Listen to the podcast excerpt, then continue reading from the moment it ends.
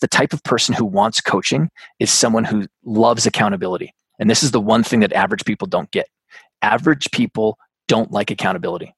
Whereas the Michael Jordans, the Tiger Woods of the world, they love accountability because they know that it's there to level them up.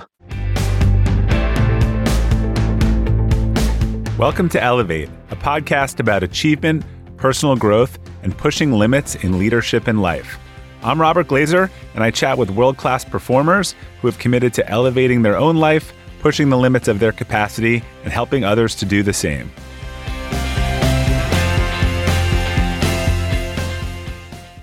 Welcome to the Elevate Podcast.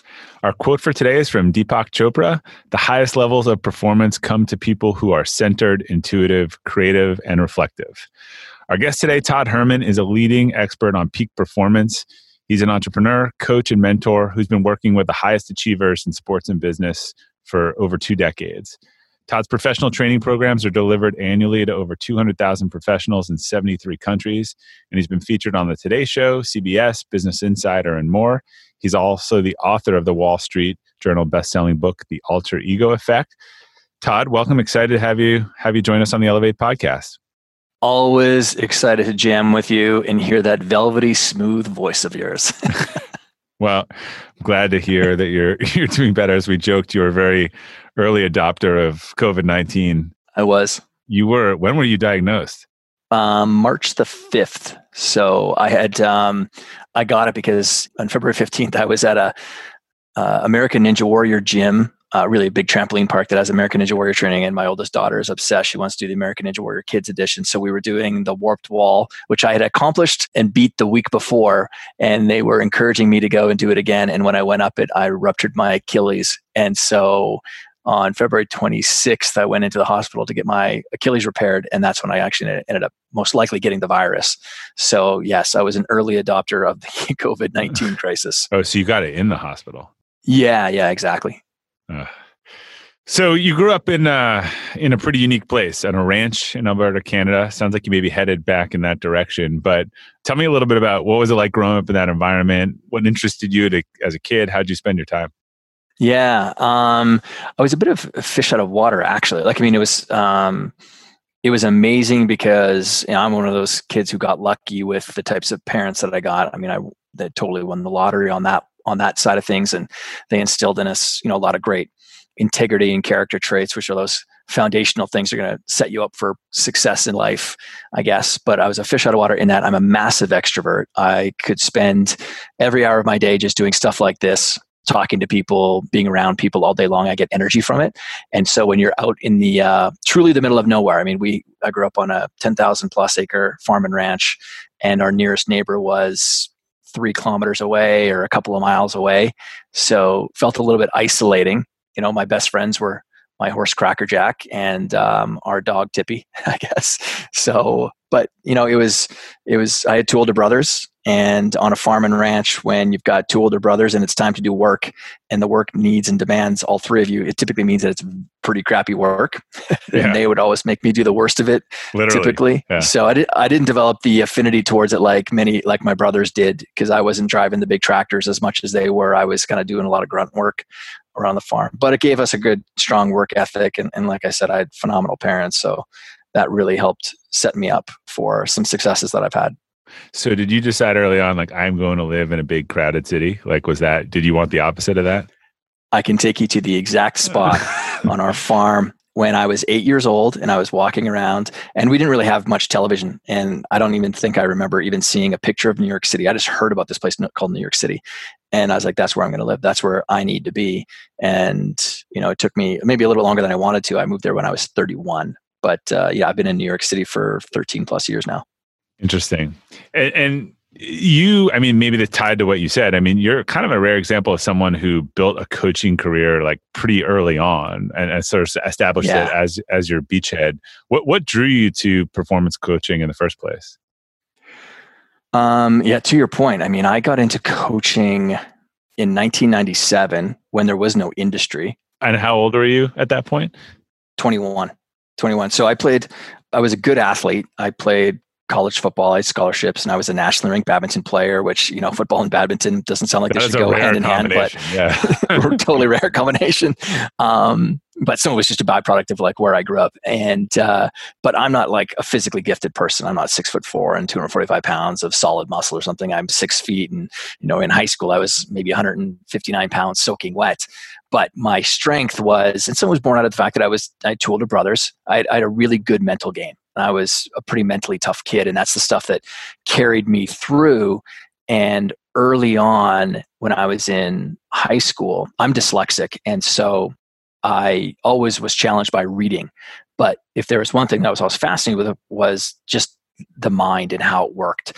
And um, some of that sort of passion or desire came out of one of my early mentors and coaches, Grant Henderson, who was my principal and also my my sports coach when I was in junior high school.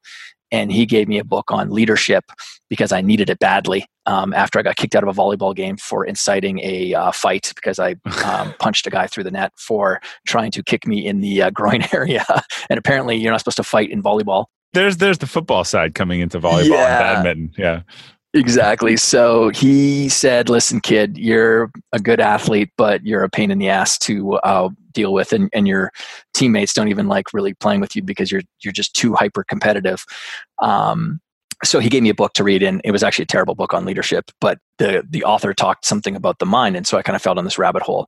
And uh, long story short, the whole purpose of me saying this was I found the sort of through my studies, the biological process of how you get into the zone and flow state, which is what every athlete is trying to get to. Yeah. And that's how I was able to excel as an athlete. I played way above my size and typically even maybe above my skill set because I was constantly just, you know, trusting this flow that was there. So after I got done in college, I started volunteering out of high school, teaching the defensive backs on the football team, and I'd spend way more time with them on the mental game. I'm like, listen, you don't need to work harder on the physical stuff. You don't need to do more cone drills, more sprints. That's not going to help you. You've got terrible practice routines. You've got terrible game prep. You've got, you don't set goals for yourself. You're not, you know, tracking and, and trying to close the feedback loop on your development. And I was just giving them like breathing strategies, visualization stuff, all the stuff that I was using. And these kids were starting to get really good results. Word spread. One of my good friends in Edmonton, um, his name's Eric Morissette. He's one of the top hockey trainers in the world. He runs this really big hockey academy, trains a ton of N H L guys, so National Hockey League guys. He's like, hey, would you mind coming in and talking to our kids about some of this mental game stuff? And I was like, yeah, sure. And it wasn't a business. It was just, I just loved, I mean, I, I just wanted to be involved in sports some way. Yeah. And uh, again, same thing. They started getting results. And then parents started asking me, hey, would you mentor my son or daughter? And I was like, yeah, sure. And saying yes without even asking for money because I wasn't thinking about it that way. And they're like, okay, well, how much would you charge? And I said, um, seventy-five dollars for three sessions. So that was my rate, seventy-five dollars for a pack of three sessions. And I did that for three years. And um, at the end of my first year, I calculated it. And because they were all in-home visits with people, again, I'm driving around where I was living at the time, which is Edmonton, Alberta, Canada. I was driving from home to home. Um, and gas prices weren't all that cheap back then. I was making eight dollars and fifty-six cents an hour. But I got a lot of reps in. I got a lot of hours because I had a waiting list of people working with me or wanting to work with me. And it was it, it's what helped accelerate me. That's why I love the name of your, your business, because I use the word acceleration all the time too. It accelerated me and my skill sets so that I could start working with higher and higher quality athletes like Olympians and pro athletes. So I got right. involved super early, and I just love coaching. I just, you know, and it's, it's because the type of person who wants coaching is someone who loves accountability. And this is the one thing that average people don't get. Average people don't like accountability. Whereas yeah. the Michael Jordans, the Tiger Woods of the world, they love accountability because they know that it's there to level them up.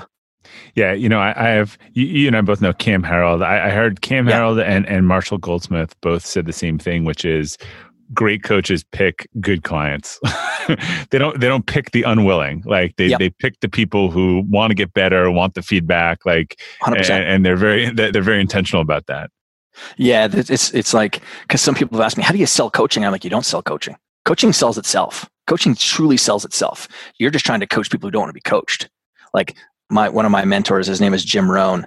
Forbes magazine named him as one of the top three most important business philosophers of the twentieth century. Best quote ever. Yeah, he's a quoting machine. And he was he was the one who really helped me adopt a healthy mindset to relationship with words and how words really matter. And it's actually influenced a lot of my peak performance work that I do with people and the way that I consult with sports teams and even organizations. Everyone's so concerned about trying to change everyone's thoughts. And I'm like, why? That's just the natural activity of the brain. Just because you have negative thoughts doesn't mean anything. Everyone has them. So why are you trying to change your negative thinking? Change your words. Change the way you speak. Plus, as an organization, that's the stuff that you can monitor, you can police, you can shift, you can change. And for me, when I'm, if I'm coaching you, Robert, I'm paying attention to the word choices that you use, because your word choices tell me a lot more about, it's a reflection of what's going on inside your head. Yeah, we're going to get into that in a bit, but you've done some fascinating stuff recently, scanning word choices yeah. from conversations. I, I've really enjoyed your, your article. So let's hold off on that, because I, I, I want to dig into that. Yeah. So yeah, this is a good, I think, look, there's a lot of young entrepreneurs I know who listen, I, but I think, I was going to ask you how you got anyone to like pay attention to you at twenty-one, but... I'll, I'll tell everyone the exact roadmap I did. You moved up the curve. I mean, you you, yeah. you know, you did it in youth hockey, and then I'm sure college hockey asked you, and then pros. So yeah. you sort of moved up the curve, I'm guessing. Well, here's what I did really well at the very beginning. So I am a four H kid. Uh, so if anyone doesn't know what four H is, four H is like agricultural Boy Scouts. It's a group that you get involved in. Um, there's all sorts of types of clubs that are there. But a part of four H is... if you're involved in it as a youth, they always have a speaking competition every single year. So you have to do some sort of for- form of public speaking. So at the age of ten, I got introduced to public speaking, and now I'm an extrovert. I love communicating, and I fell in love with it quickly. And I actually won, when I was ten years old, I actually won the public speaking competition and had done it several years after that. Now, having said all that, when I started this peak performance thing, when people started asking me if I'd mentor their sons or daughters, I was like, listen, are these people, is this actually a business? I've never even heard of a mental game coach. Like, I'm good at this and I'm doing this. But yes, I know that there's people in the pros and stuff that use mental game, or Olympic athletes that use mental game stuff, and sports psych people. But at this amateur level, is this even a thing? So I was like, well, how can I validate this? And the one right move I did was I chose one specific method to validate my business model. And that was something I was already very good at, which was speaking. So I decided I was going to do as many speeches as I could on what I called the triune athlete, the mentally, emotionally, and physically tough athlete, that when you align these three things, elevates your performance and allows you to finally play to your capabilities. And so I said I was going to do as many as I could in ninety days. And I had two people that I knew I could reach out to that could maybe book me. A good friend of mine, Eric. Again, he's the one who kind of got me started a little bit, bringing it into his hockey academy. And then another friend, Mark, who was the uh, head of an, a hockey association in Edmonton. So I reached out. They both said yes. And then I said to them, do you know anyone else that you could maybe connect me with? And so they did. So the reason it worked was I said, I normally charge twenty-two hundred dollars for this speech. I'm doing as many free ones as I can in the next ninety days, because I feel like this message is so important and I want as many people as I can to hear it. And I said that at my speeches as well. And um, I ended up doing sixty-eight speeches in ninety days.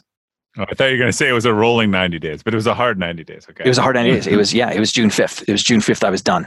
Um, and so what I would say at the end of every single talk was, or what I would say to people when I book them is like, the only way that I'm going to do this for free is if um, there's at least one parent from, for each of the kids that's in the room. Because for me, I was actually in a bad business model. I was giving a service to one person, but someone else was paying for it.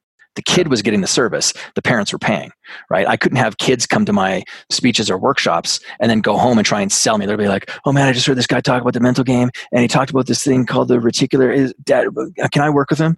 Like, it wouldn't work, right? I needed the checkbook or the credit card in the room as well. And uh, so I ended every single talk with, listen, I know a lot of you parents that are back there um, have other sons or daughters that are in other sports or other teams, and they're not here tonight. So if you'd like to come up and talk to me about bringing me out to talk to uh, their team or their association preferences, I'd love to talk to as many people as I possibly can. Uh, I'd love to chat, because I'm I'm not going to be doing these talks for free for, for too much longer. So it created a sense of urgency, right? Which we all know. I didn't even realize I was doing some good things in the beginning. But that's what helped me. So that's what's, and by the end of that ninety days, every single person in my province of Alberta either knew me or was one degree away, one person away from knowing me. And that's what filled up my, my business. All right. So if we fast forward twenty years, you've now worked with yeah. some of the world's top performers. Yeah. What are the consistent characteristics across like business, sports, music, otherwise that, that these people share? Or maybe it's habits as much as it's characteristics. Well, um, that's kind of one of the myths. there's high performers. High performers have, you know, you focus on routines and habits, but the elite performers, the truly elite or the peak performers, we focus on rituals, we focus on disciplines, and we focus on shaping the environment around you, and uh, which all creates this powerful mindset that's there. So some of the characteristics that they have better than others, one of them is discipline, just a phenomenal discipline to apply that discipline to an idea. So like Michael Jordan, as an example, had just a phenomenal discipline to be not just the best, but inarguably the best. Yeah. Wayne Gretzky was the same way. And and they took care and they did more of the little things than other people. I remember when a book came out back in the nineteen nineties called Don't Sweat the Small Stuff. Yeah. Um, and it was a very, very popular book. And I get the idea of it, but in the practical application of the people who were the best, they did the exact opposite. They all sweated the details. They all sweated the small stuff. You put Tom Brady in that bucket? Yeah, one hundred percent. one hundred percent, man. So the disciplines, that's one thing. And and they do, they truly do have an extreme passion for what they do. They just, they they absolutely love not just the competition side of things. They love all of it. They love the hard grind of the practicing, the working on the small fundamentals than even high performers do. Have you ever owned something that inspired you to up your game? Two years ago, I bought a dual suspension mountain bike for the first time, and it pushed me to ride trails that I had never been willing to try before. When we own exceptional things, they inspire us to do exceptional things. The all-new Lexus G X has exceptional capability that will have you seeing the possibilities you never knew existed. Its advanced technology and luxurious interior mean that wherever you go, you'll never go without. The Lexus G X comes with available dynamic sky panorama glass roof, available front row massaging seats, best-in-class towing capacity, available thirty-three inch all-terrain tires, and available multi-terrain select. I've seen the new Lexus G X popping up all around my town, and not only does it have the capabilities to take you to new places on and off the road, but it's a great-looking car. The new Lexus G X is ready to raise the bar for you. Live up to the all-new Lexus G X, luxury beyond limits. Experience amazing at your Lexus dealer. When you're hiring for your small business, you want to find quality professionals that are right for the role. That's why you have to check out LinkedIn Jobs. LinkedIn Jobs has the tools to help find the right professionals for your team faster and free. LinkedIn isn't just a job board. It helps you identify and hire professionals you can't find anywhere else, even those who aren't actively searching for a new job but might be open to the perfect role. Case in point, last year I asked the C E O of a major ski resort how he got his job, and he told me that he saw it on LinkedIn and decided to apply. In a given month, over seventy percent of LinkedIn users don't visit other leading job sites. So if you're not looking on LinkedIn, you're looking in the wrong place. On LinkedIn, eighty-six percent of small businesses get a qualified candidate within twenty-four hours. Hire professionals like a professional on LinkedIn. The team at LinkedIn is also constantly finding ways to make the process easier. They even just launched a feature that helps you write job descriptions, making the process easier and quicker. Post your job for free at linkedin.com slash practical. That's linkedin.com slash practical. to post your job for free. Terms and conditions apply. Yeah, I, I've heard that. I, it was someone was talking, uh, it was on a Tim Ferriss episode where uh, said, yeah, the, the best people in anything, they love practice. They love it. Practice is the great separator. Yeah. The great separator. I, I went and did a, uh, I got the chance to go do a, a workout thing with Jerry Rice. This is about a decade after he was outside of his career. And he was going in to work with a bunch of uh, wide receivers on one of the Uh, one of the N F L teams. And A, he was there thirty minutes before all of them. One guy, because there was a team that I was working with, had said, I'm going to beat Jerry Rice. And he didn't. Jerry Rice is already there. And then when the practice was over, Jerry was out there for an hour longer than everyone else. And the only reason that he was doing it, because he didn't need to be preparing for anything, was just to show them, even to that day, a decade later, how much further they were all going to have to go if they were even going to think about sniffing the bottom of his cleats and the records that he set. I'm probably going to butcher this story, but I feel like I just heard a similar one. I don't know whether it was Kobe Bryant or something when he was playing Dwayne Wade, and the first time they got out there and he just, it was a shoot around. He went out an hour before him. I think you're thinking about my, our friend Alan Stein Junior So Alan, who who wrote uh, a great sports and sort of mindset book as well. Alan, he he went and showed up to a a practice that uh, Kobe was had invited him to come to, and he thought he was showing up an hour earlier, and, and Kobe was already there. Yeah.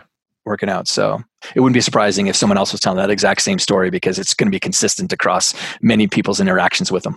And, and when they asked the person about it, the older player was like, yeah, I, I showed up an hour earlier just to show you you weren't going to outwork yeah. me. yeah, yeah, yeah. So a lot of this led to your first book uh, last year, The Alter Ego Effect. I've, yeah. I've written about it in Friday Forward. Can you describe The Alter Ego Effect for the audience, for anyone who hasn't hasn't heard it before? Yeah, so uh, the alter ego as a concept has been around for two thousand plus years. Um, it was uh, Cicero that actually coined the term alter ego back in forty-four B C when he called it the other eye, or trusted friend within.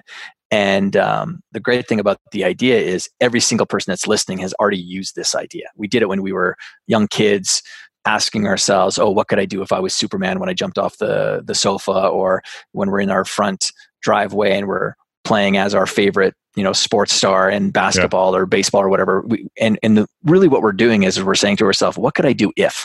Which means if I unshackle myself from my own idea of what I think I can and cannot do, what could I do if I had LeBron's skills, or Wayne Gretzky's skills, or Sidney Crosby, or insert the name of any one of a number of sports heroes that people have. And it allows you to now just see yourself in a new way. And when you understand the human behavior and psychology, human beings always act through whatever they associate themselves with. So stories and narratives and ideas and beliefs about ourselves can trap us, or they can free us. And uh, the alter ego is this powerful model that tens of thousands of millions of people, elite performers, have used to help them perform above their capabilities, to their capabilities, consistently. And what I found was, when I started working with more and more elite athletes, and again, I wasn't, I was unique in that I didn't stick to one sports group. I wasn't just a hockey guy. Yeah. I worked in um, seventy-eight plus different sports, and getting the chance to work with the elite in seventy-eight different sports allows you to get this like broad data set and see, wow, like there's this interesting trend amongst the people who consistently perform at elite levels. And one of the things that they would be using was this idea of a persona, or a secret identity, or an alter ego, or a performance um, identity, some people would call it, for how they would show up out there. So like Kobe had the Black Mamba. Yeah. Beyonce has Sasha Fierce. Mister Rogers had Daniel Tiger even. And it doesn't map to just sports. It actually maps to many, many different things. And what it does, it actually allows the most true and real version of your capabilities to bring forth, because so many people get trapped by the ideas of and worries of what other people might think of them, the judgment, the criticism, you know, even imposter syndrome, or, you know, not allowing yourself to play to your capabilities because of maybe past traumas or stories or things that you've got going on in your own head.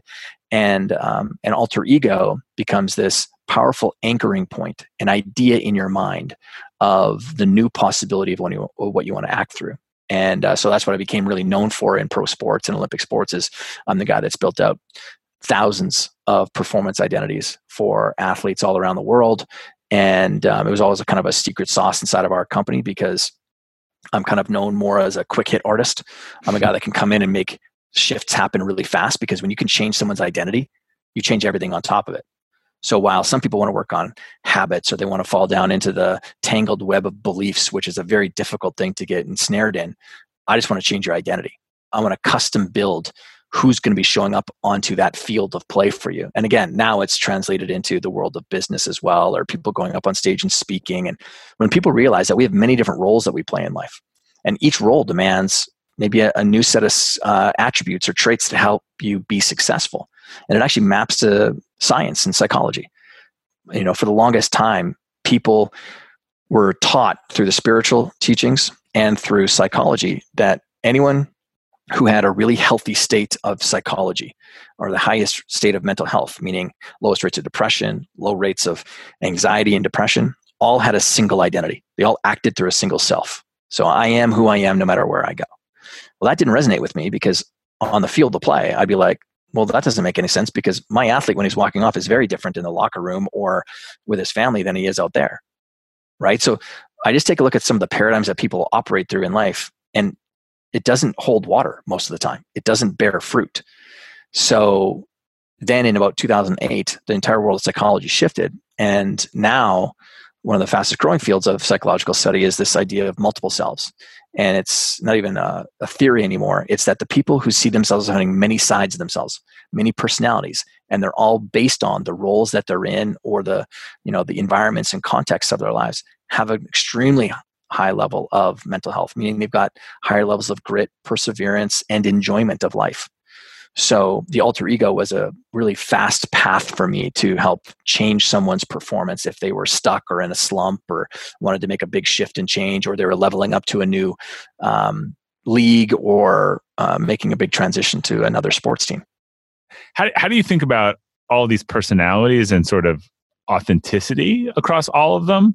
And then the other question, these are not related, but I'll say them both. You can pick and choose which one. So we know, like, Kobe's persona. How many of these, how many of these athletes and people are public with it, or like have signed you to secrecy where they don't want anyone to, to know about it?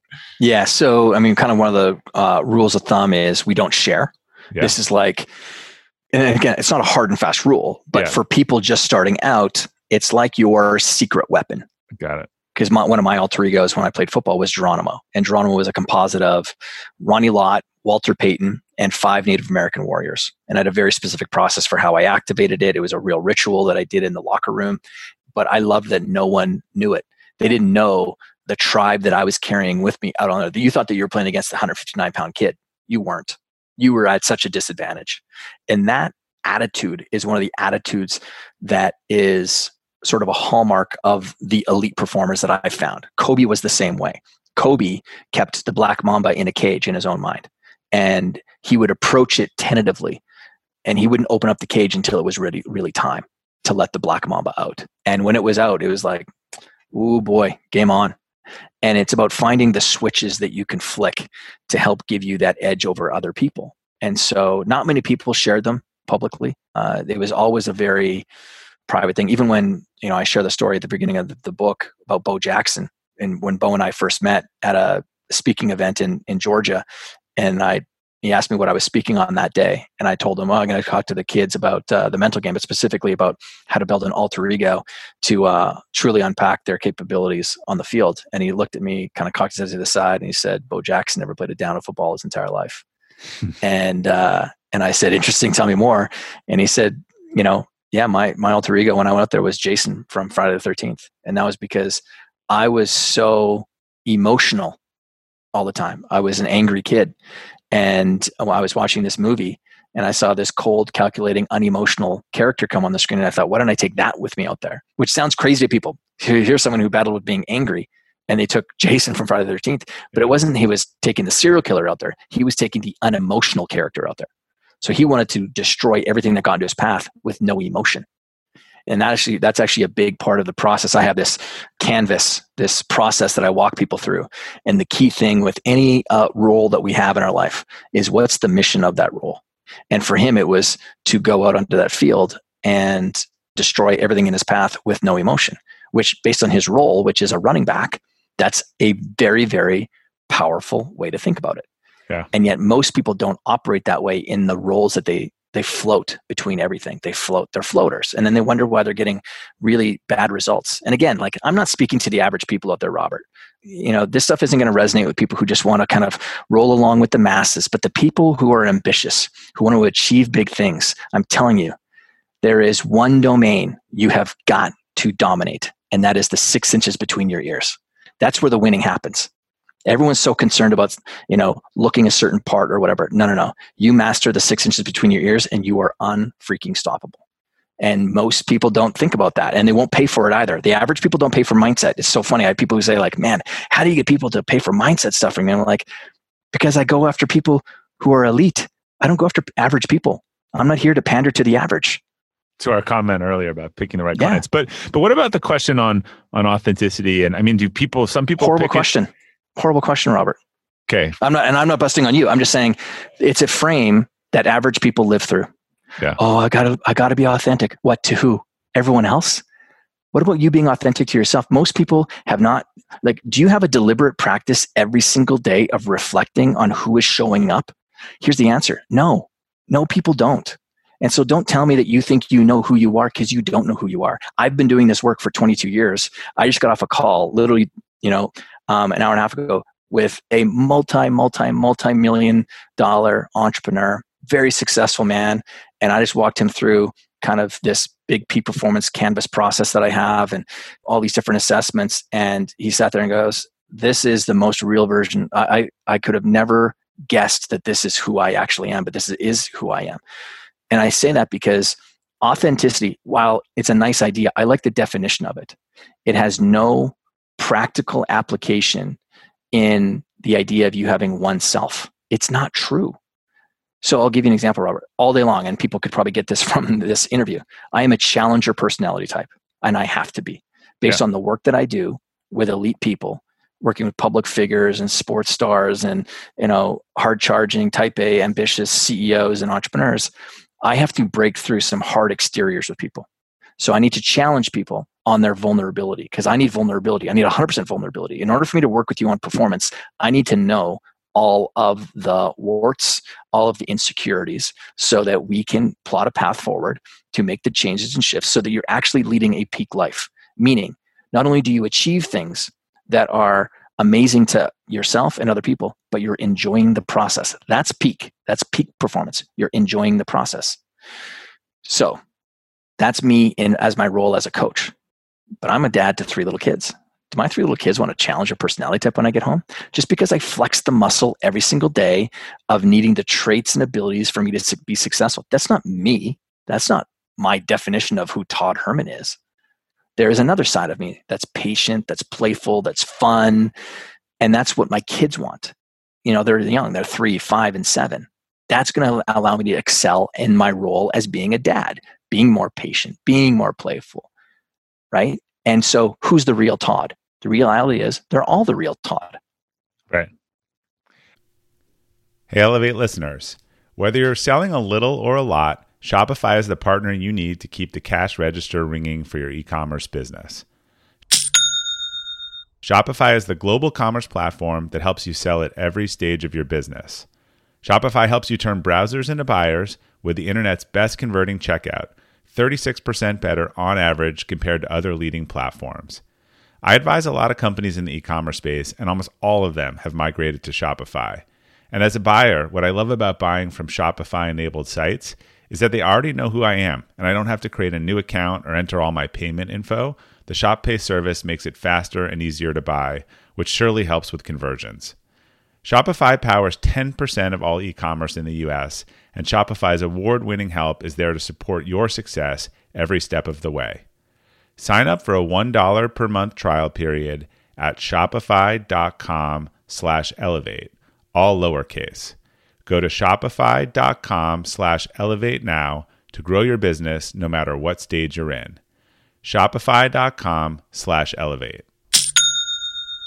I was thinking more of the potential of people to sort of abuse it or be, oh, sorry, you were talking to a-hole Todd before. You know, that was... Yeah, yeah. Yeah, well, here, I'll give you a good example. Uh, you know, and people could do that.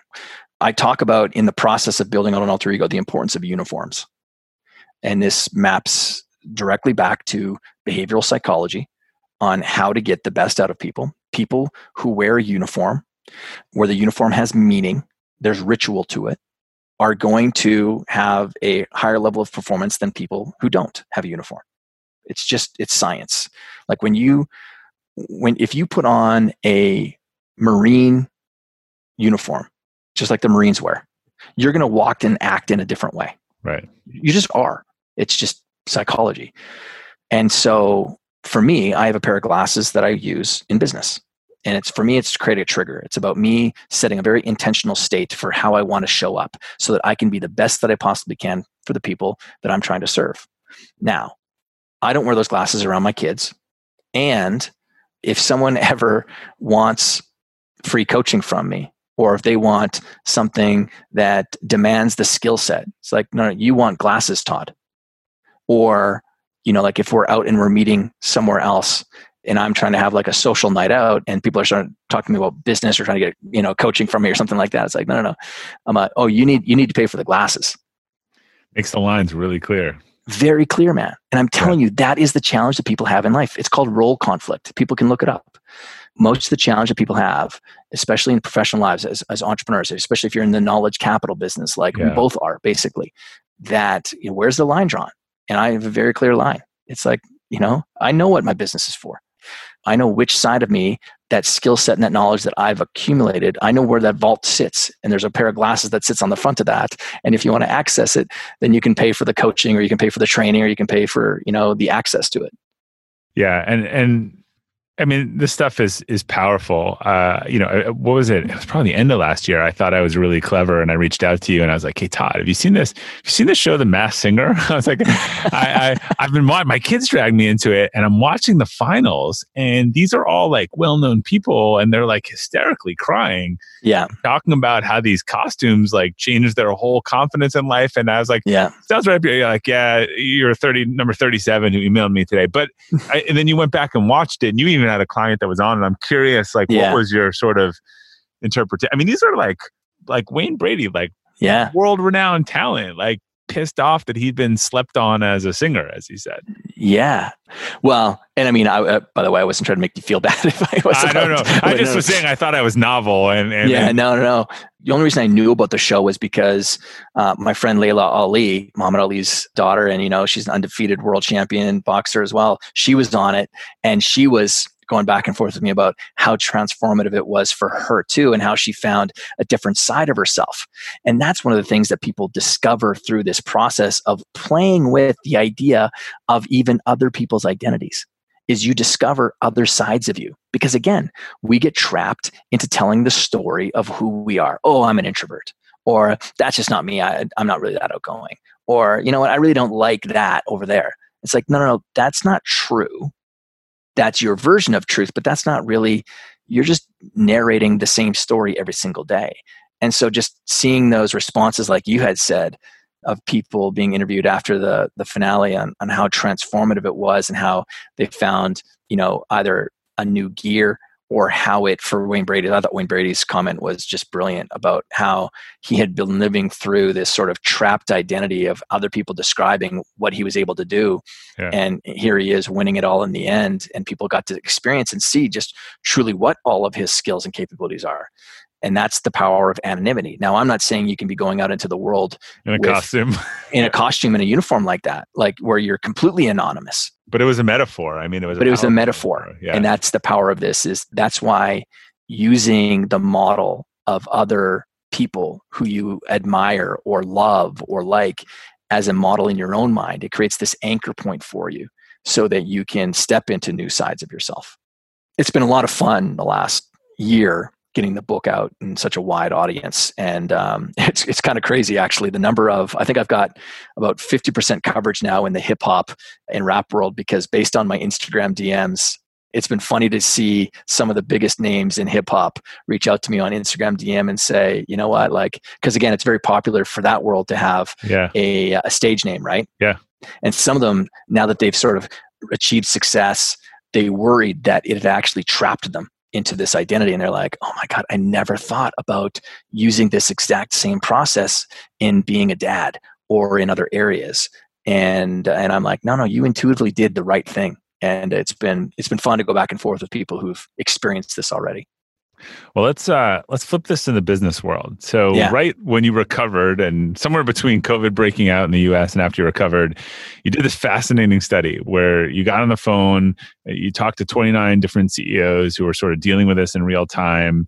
And you, as you mentioned before, you recorded, uh, you, you counted all their words. And in doing that, you ended up dividing into three groups: the fear-focused C E O, the unfocused uh, C E O, and the strategy-focused C E O. So tell me a little bit about that, how you picked those classes, and, and what what you uncovered as the differentiators in terms of how they were managing that in real time. Well, I mean, anytime you have a major event that's happening, even if it's a sports game, but when you have something like what the coronavirus pandemic has become, you've got people who are going to naturally sort of fall into what I was going to consider to be two groups. And it's just kind of human behavior, but there's actually three groups that developed. There was a, there's a fear focused group, and it's people that they're the most emotional, most concerned, and they were the most overwhelmed by the situation. Yeah. Then there's the unfocused group. This was the, this was the group I wasn't counting on. And the unfocused group was the group that was uncertain on what to do. Um, they were playing a lot of wait and see, but they were also the most dismissive about it. You know, whether it was like conspiracy theory or like, this is, people are overreacting. They were, they were a group that was at least different from the fear focus group. And then the other group is the strategy focus group. They're the ones who are just going to like pull themselves up by their bootstraps and just get working. It's like, hey, I get this.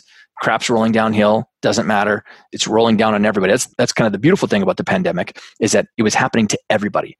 So for me, I was taking a look at this. And so to finish that off, you know, they were the most focused on taking what was given to them and using it, and still focused on trying to find growth and opportunity in the actual crisis itself. So I'm going to do something about this. And uh, what kind of pulled me into doing this study was, I was like, you know what, seven months from now, there's going to be some Harvard Business Review article on the nine entrepreneurs that are winning right now, and here's what they did. And it was going to be retrospective. Right. And here's what we know about memory. Um, six months after an event, your memory is really only going to be unpacking fifty percent of the truth. Yeah, there's a longitudinal study where they've been asking people about the day of nine eleven for like twenty years and what they remember, yeah. and they're tra- like it's changing over time. Mm-hmm. Yeah, fascinating stuff. So what um, I wanted to capture the data in the moment. Like, this is such a phenomenal window of time to see how people respond to crisis. And the way that I was doing it, I was saying this, I think at the beginning around, I want to pay attention to the words that you actually use, not what you're thinking. Okay.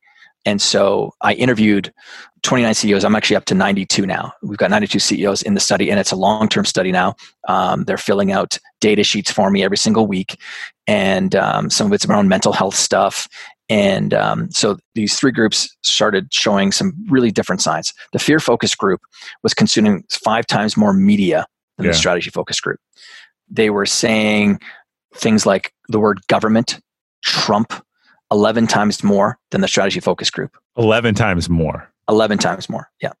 They use the word feel six times more than the strategy focus group. So they're talking about their emotions, trying to handle the emotion, or like stuff like that.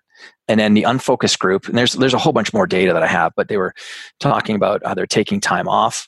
You know, you know what? I'm going to take this as an opportunity to take time off away from the business. And some of that was because they had so much lack of clarity around what to do. So it's like, screw it, head in the sand. I'm going to remove myself from just even having to make a decision. They use the word plan in a negative or needs-based way eight times more than strategy. There's, I need a plan, or trying to figure out a plan, or something like that. You know, it's not that the word plan was bad. It's the context around it.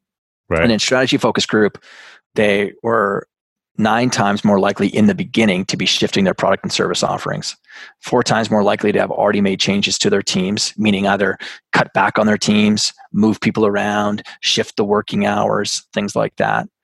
And like, it's been fascinating to see how it's all ended up shaping out in the results now, now that I'm two months into this.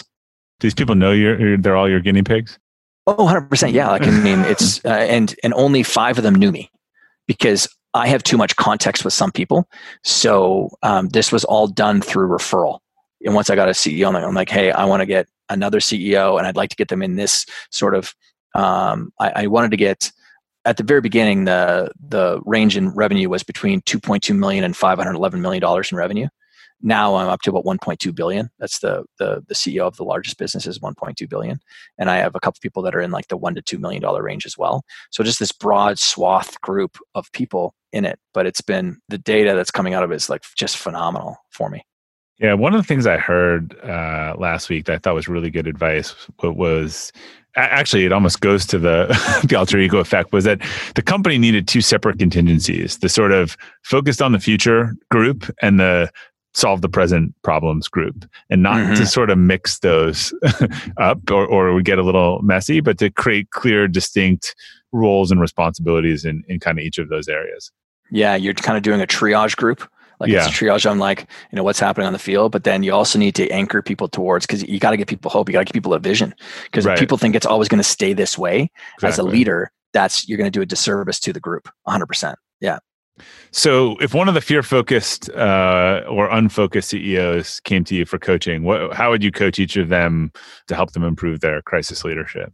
Well, the first thing is people think that we're naturally motivated by two things, the pain and gain. Yeah. My my friend Neera Yell, uh, who wrote a great book last year called Indistractable, um, we both were jamming on this ahead of time. And, and my experience is people are mostly and only motivated by pain. And so what I like to do with anybody is to paint the picture of what is going to happen when you don't do anything about this. It, it would be wonderful to think that everyone's going to be motivated by gain. Like, hey, this is what's going to happen. Uh, what... Does pain include the avoidance of pain? Yes. Okay. Yeah. Yeah, exactly. Yeah. Exactly. And, and so I want to paint that picture of what it's going to be looking like for that person if they don't take any actions. I also want to be painting a picture for that person of the fact that there are other people that are already doing and making positive changes or shifts. And and I want to also anchor the fact that inaction runs counter to this person's identity. This isn't really who you are. Because again, just understanding human behavior and psychology, we will always act through whatever we associate ourselves with. And my job as a coach is to deliver a new association for that person, even if they don't see it themselves. Because again, I when I work with people, we do a lot of assessments with people, like personality assessments and things like that. And while I'm not a big believer in one personality assessment tells you a story on someone, when you have five to seven of them done, there are patterns that emerge. And those patterns kind of create the golden thread of the D N A of a human being. And that's what I coach to. I bring them back to their baseline of, you know, this is actually how you're built. Like, this is how you view the world. And so those two things right there, I'm going to coach someone on their identity. Because for me, again, just shifting someone, when I can get them to see themselves in a different way, see themselves as a leader in a different way, it can change the actions. So what most people want to do is they want to be very prescriptive about the actions you should be taking. I want that person to come to their own resolution on that. While I know what the actions are most of the time, I'd much rather have them come up with the answer. And then the secondly is I want to also paint the picture of, you know, the impending doom if if they don't take the action. Because man, when you've got seventeen thousand plus hours working with people one-on-one when it comes to coaching stuff, like there are only a couple levers that you need to pull to get someone to to change. Todd, I'm curious about the opposite though, about fear, whether what we fear is actually as bad as we think. So there's someone we both mm. know I was talking to recently, runs a really successful company now, and they were sharing that, I don't know, it was ten years ago, they lost absolutely everything. We're on a couch, whatever. And they're like, you know, wasn't as bad as I, you know, the worst happened and it didn't kill me. Mm-hmm. That's an interesting aspect of fear. Like how much of it is like, you, so you're acting because you're so afraid of something happening, but maybe that happens and it's, it's not the worst thing in the world. It, it sometimes is that just like actually facing what it is they're afraid of is, is not as bad, that they're kind of actually, you know, making it worse by just acting in, in fear of uh, a one hundred percent. Worse. Yeah. Yeah. one hundred percent. Uh, I don't know about you, but my experience of life is um, most of the, the fears or the worries that I've projected off into the future were, were never as bad as I was making them out to be. I mean, our imaginations are just unbelievable.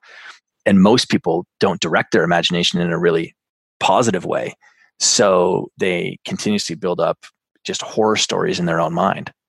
And so that's why the whole idea of using that as a motivation for people is so easy, because it's so easy because human beings do flex that muscle of, you know, projecting horror stories out into the future. Well, I'm like, why don't I just leverage that? Because again, I care about performance, Robert. Yeah. I'm not your happiness coach. I'm the guy that people like when you want to achieve a certain thing, then I want to help to make that happen. There are so many people not performing because they are in the wrong job that is comfortable. Mm-hmm. And you hear these stories. And if they think that the worst thing in the world is that they lost that job and they lose that job and it ends up being the turning point of their career. Yeah. Yeah. Well, what's your experience like, like of terminating people that are on your team? Uh, I mean, we have a unique process. I, I was sharing with someone recently. We, we we try to actually enter into very honest early discussions w- with people. But what's interesting is that if we go to someone and we say, and in some cases, hey, look, this all of our data says it's not going to work out. Like, you know, kind of the blue pill and the red pill. The blue pill is like, we'll actually give you a couple months, and it's probably, you know, look for a new job, support you, and actually help you have a really good transition out yeah. of our company. The red pill is you tell us you want to make this work, you want a performance improvement plan, and our data is like just kind of terrible on this. And all the feedback and stuff we're giving is this just isn't the right job for you. Most times people will take the red pill. Yeah. Uh, and I don't know whether it seems like the less painful, but, but I mean, we're really sitting down, we think in the nicest way possible, kind of with a lot of data and tr- trying to coach them and say, look, this, this, you know, everything about this job seems counterintuitive to what you're looking for. They just have a really hard time pulling their own ripcord. Yeah. Yeah. I mean, my experience of terminations is, and it's not that I, I love terminating people, but I've always found it's been such a positive experience for both sides, because you're truly, if someone's under indexing, uh, they're not performing well, I want to free that person up so they can go do it, because I know that human beings are terrible at making decisions for themselves. Right. When you add time to the equation, I think when everyone adds a year to the equation, then they look mm-hmm. back on it differently yeah. than, than in the moment. Well, yes and no. I think there's an artful way of having the conversation too. Yeah. Uh, maybe maybe I might be a little bit better than others at having that conversation. But to your point, if you just do the rip the Band-Aid off, I mean, it can be shocking to some people. Yeah. But there's, of course, uh, several conversations you can have ahead of time. And then it's like, you know, the person just comes to their own conclusion in that conversation that, you know what, yeah, this is this is not the right place for me to be. Well, yeah, I, I think their ego blocks them a lot. I mean, look, we have one thing, look, we're a client service business, right? And so I think a lot of people come from in-house roles, and, and the feedback they're giving, the things they don't like are endemic to being a client service business. And yeah. so that's something we're like, look, this isn't going to change. yeah. So that's going to be constant. So are, are you sure that this is actually what you want to do? Because I, I agree with you. I think when people are not performing in most cases, like, when people really like what, like you were saying, if you love practice, you're great. If you don't like what you're doing, really hard to be great at it. Yeah. Yeah. Absolutely. All right. So do you have any plans uh, for future books or, or areas of study that you're working on in the performance world? Yeah. So, I mean, uh, my, my publisher reached back out about uh, when they saw the, the study that I was doing on the C E Os. So there's been uh, some conversations around maybe a book on that. There's, you know, I've got a concept that I've talked to people about for a long time called uh, cape-abilities. And cape-abilities is spelled like the word cape, yeah. C A P E dash abilities. I like it. yeah. It's uh, it's been my experience that some of the hardest times you've ever been through is actually where you've built your superpower. And most people are, they won't open up that door. They won't, because uh, maybe there's more pain around that thing. And so they're not allowing themselves to see that there's this phenomenal superpower that they actually are walking away from and they're not sort of leaning into. So there's some, I'm working on a, a book concept around that as well. And yeah, but it's all sticking around the performance stuff. I see a whole cape uh, sales business going along, going along with it. yeah, that's customize. That's e- that's e-com. Customize yeah. your own cape. Yeah, yeah, and you'll be my uh, running the affiliate side of things for us. Perfect. I, you know, I have this concept I've been working with a while around fly your flag. Similarly, like, you know, you could have a whole little little flag operation. All right. Yeah. So, last question to you. What, what? And this can be singular or repeated. But what's a personal or professional mistake that you've learned the most from in your career? Um. I would say that the years or the time that I wasn't growing as much as I had in other times had all one thing in common. And that was that I did not have at least one solid mentor that I was working with at the time. All of my greatest years of growth were always because I was tucking myself under the wing of someone else and apprenticing. I'm a big believer in mentorship. Like when you're younger, I'm a big believer in apprenticeship, finding people who have, you know, climbed a mountain and, and done the work and tucking yourself underneath somehow their mentorship wing or, or whatever. And, you know, there was a couple of three year segments where maybe my ego got in the way and I thought that I had kind of figured things out. And um, there were the years of just the least growth that I'd had. And in a lot of ways, also the least amount of like meaning. Like I, I just get c- tremendous juice from being around people who are wise and smart and have been there and have got like, you know, calluses on their hands from, you know, lifting heavy stuff. So that's, that's it. Like I'm all about, I'm a very much a relationship person. So that's been the biggest mistake. Uh, yeah, that one, that one resonates with, with me a lot, a lot of, A lot of similarities there if you were to plot it on a on a chart. Yeah. All right, Todd, where can people learn more about you and your work and your book? Well, my home base on the internet is uh, Todd Herman dot me, and that's where people can find about, you know, trainings and programs and, you know, the book itself. I mean, you can people go to uh, alter ego effect dot com to get, you know, details on the book and some other videos that we've got. And uh, yeah, the links to all of our social media, and I'm active in a bunch of different areas. People can find that at Todd Herman dot me.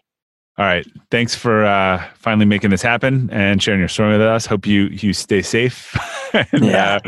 Uh, you said it's been a long couple months, but uh, thanks for joining the conversation today. Absolutely. A pleasure, man. Always love jamming with you. All right. To our listeners, thanks for tuning into the Elevate podcast today. We'll include links to Todd and his work on the detailed episode page at robert glazer dot com. If you enjoyed today's episode, or if you've been enjoying the Elevate podcast in general, I'd really appreciate it if you could leave us a review or a rating, as it helps new users discover the show. Thanks again for your support. Till next time, keep elevating.